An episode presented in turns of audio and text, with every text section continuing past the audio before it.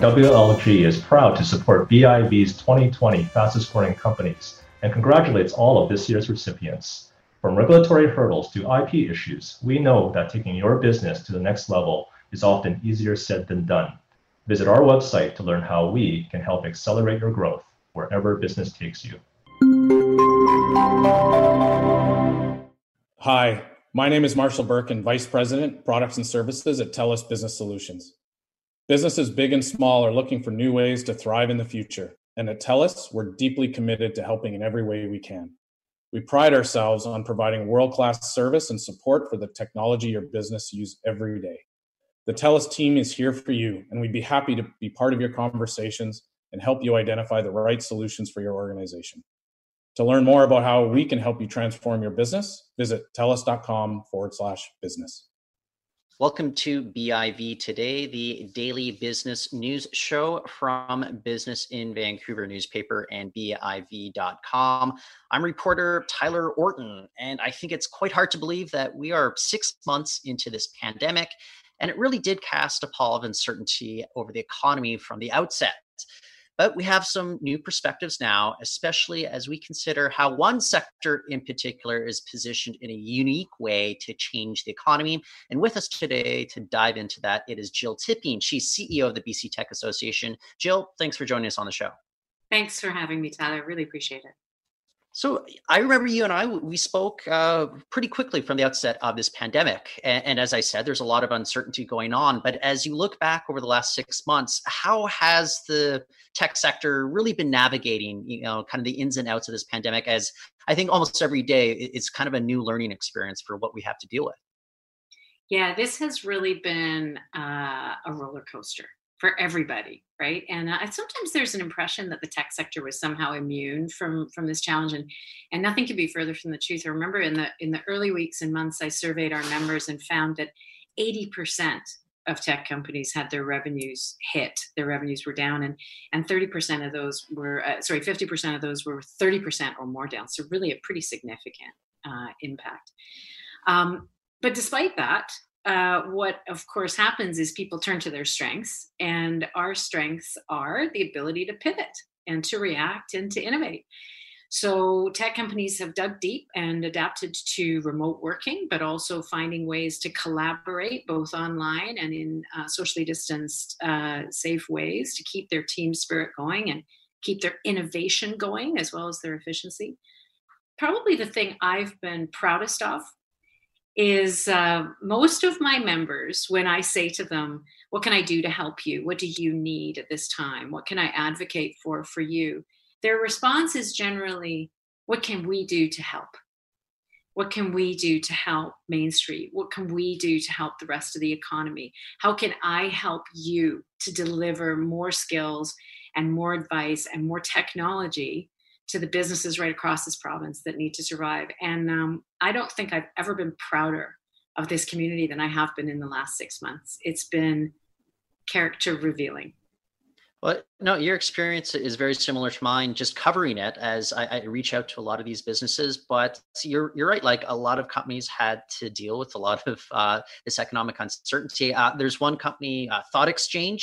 Um, the CEO told me that in the first week, uh, absolutely no revenue coming in. They had just raised millions of dollars they thought that was the end of the company. Now business is actually doing quite, quite well. So it is amazing to see, as you say, companies figuring out how to pivot, see what their strengths are. And a lot of them, they're focused on helping out kind of average Canadians. But I wonder, you know, what can policymakers do right now to maybe help the tech sector kind of gain ground or, or at least help us realize, you know, how it can fit into the picture in ways some of those older industries might not be able to do? Yeah, I, I, read a really great article in The Economist a couple months ago, and they said, you know, it's almost impossible to have a crystal ball and look to the future beyond COVID and say, you know, how is this going to impact things? But there are two things that we know for certain. And one is that technology and innovation are going to be more important to every country's economy than it was before. And the other is that we're starting to question the, the value of global supply chains versus local supply chains and local resiliency. And I would say that's what I've really seen come true in the last few months. And I think those are both trends that will continue and persist and be somewhat permanent. So the reason that matters is absolutely rightly policymakers at the federal level, at the provincial level, have been focused on those most harmed and focused on dealing with the short term pain, you know, containing the wounds of those who are most hit by this pandemic. But now we're starting to turn the corner and say, okay, so we've done what we can to stem the losses, we've done what we can to put in place emergency reliefs. What can we now do to build jobs, to create jobs, to build an economy of the future that might even be better in some ways than what we had before? And uh, uh what I'm seeing is unanimity, absolute consensus, both provincially and federally, that what this means is a central role for innovation and a central role for Canadian tech. So, BC companies and Canadian companies helping other Canadian companies to thrive, be more sustainable, and be more resilient for future shocks like this. In order to do that, obviously, you're going to have to have the talent needed to, you know, manage that. I wonder what the talent kind of question is right now, though, especially when you see that, you know, there's a lot of remote working how does that actually work just from a practical perspective if uh, we want to be able to hire everyone from anywhere? Is there even the need for kind of the centralized office uh, the way that we used to think of it? I think the role of the office is really going to change but i don't think it's going to disappear. So we used to think that we needed offices in order to be productive and efficient uh, and that but you know we could be really creative uh, on our own. And we've actually discovered that it's the complete opposite we can, in fact, be highly efficient and productive on our own, but to be truly creative and collaborative, we need to be with others. Uh, and we can do that somewhat with uh, remote tools. It's certainly not a zero sum game, but we do find that when people get together and have those off the cuff conversations that aren't super focused on solving a short term narrow problem, but it's when they start to riff on other things, on other ideas, on unintended consequences. When they go broad instead of deep, that's when we get creativity and innovation. We need we need that as well. So I think there is going to be a role for offices, but it'll be a very different role. And I think at least a combination hybrid model of partly remote and partly in office is is with us for all those businesses that can work that way in the future it's just going to be interesting because obviously BIV we're known for producing our lists. We'll, we'll, say how many workers are in any given city or what have you. Um, but it, it's going to be kind of weird if we have a tech company that is headquartered in say uh, Vancouver, but I don't know that there's large cadres of workers that are based in Prince George, in the Okanagan, and they're all able to work remotely. Is it going to be kind of a, a reshaping of how we even define what a headquarters is moving forward? I think that's a great observation. And I and I would say that it's not just within BC, right? So the same forces that enable people to live wherever they want to live and yet work for a company that, you know, would have previously been described as headquartered in Vancouver, it applies in other ways too. There's no need to leave. There's no need to leave and go to Silicon Valley today. You can stay right here in British Columbia and work for a Silicon Valley company if you want to. So what I see is the future is that the the the relationship between talent and employer will change. And so talent will be in a position to to base itself where it wants to be, where the lifestyle is conducive to the kind of life they want to live. And it won't limit people to the organizations and the companies that have offices just down the road because the ability to work remote means you can be in Prince George or you can be in Vancouver and you can be serving any kind of company. I'll throw this question out to you because it's something that I've been wondering about, though. But in, just in terms of competition, if you know uh, Silicon Valley can hire from all over the world and people don't have to pay Silicon Valley home prices, do you see competition flattening out to a certain degree? Do you, do you see it heightening? Um, where do where do we go from there? Especially if these you know BC based companies want to be able to hire the, the best and the brightest. So I would say there's a flattening out in terms of the environment, right? So there's a flattening out in terms of you could be anywhere, but now the war for talent becomes even more important.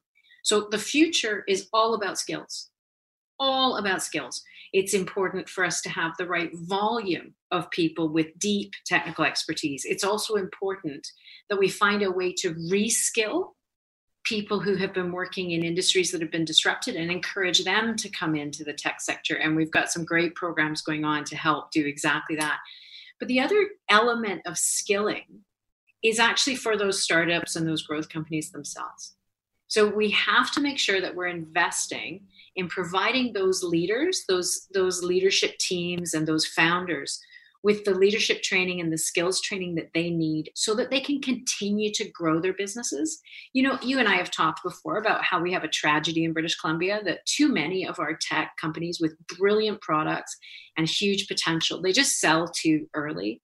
And the reason they do that is that we just don't have as many of the programs in British Columbia as there are in other provinces or other companies to help those founders and those investors understand what their other options are.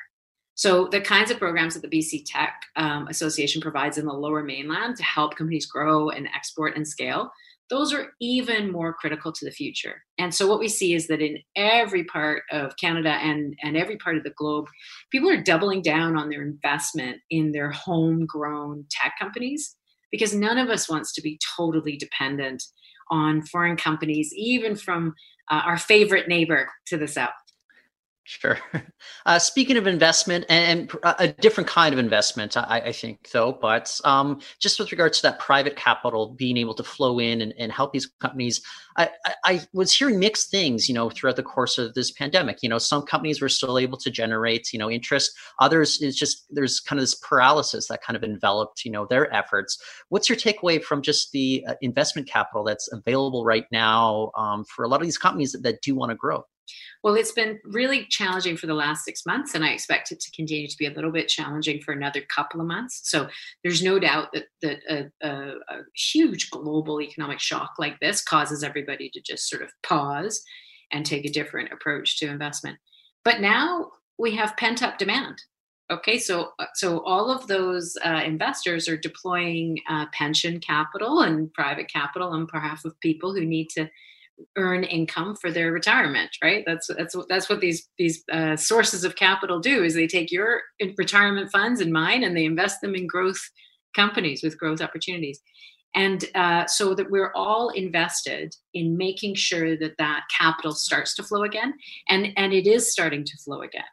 Um, so there's no doubt that uh, there was a real disruption but now there's actually a fair bit of capital about. The challenge is making sure that you're in front of the right investors at the time that they're able to invest and making sure that you tell your story well which is again back to the the absolute essential need to make sure that our growth and our our startup companies are in a position to tell their story well and at the right time and that they don't undervalue themselves. Is it a kind of a, a, unique opportunity if everyone has to do you know zoom chats no matter where you are in the world? Maybe you know you don't have to be rubbing elbows with people down in silicon valley if you're a bc based company yeah that's true like when we're all remote then it levels the playing field a little bit right i found that myself where uh, uh, when i'm talking with ottawa I can do so now on a daily basis, whereas I previously had to get on a plane and fly to Ottawa, whereas my Ontario colleagues could be there far more often. Nowadays, the playing field is a little bit equalized, and it's interesting to see how that's given a stronger voice to the West. You know, I, I, guess the last thing I, I, want to touch on here, though, is the role for you know green tech, clean technologies to really take off right now. I, I, think there's a realization that with all the disruption going on, and I mean that in the very literal sense, but the disruption going on in the economy, that there's a chance for maybe us uh, for us to get much more serious about climate goals and investment coming in. But what's your takeaway with regards to how BC can kind of uh, play a big role in the green tech and clean tech sector moving forward? So this is the big opportunity ahead for us. And and I like to talk about clean tech. You know, before I joined BC Tech, I worked in the solar industry for many years. So clean tech is a combination of two things, though. It's a combination of uh, investment in technologies that deliver clean energy uh, on themselves, right? So solar, wind, uh, hydro is a clean energy. Um, but it's also investing in technologies that deliver clean outcomes and that's the piece that I think is absolutely fascinating, right? So, if I provided you with software that enabled you to improve the logistics, right, the, the, the, fuel efficiency of your fleet of vehicles, right, not only will you save money on fuel, you'll also put less carbon into the atmosphere.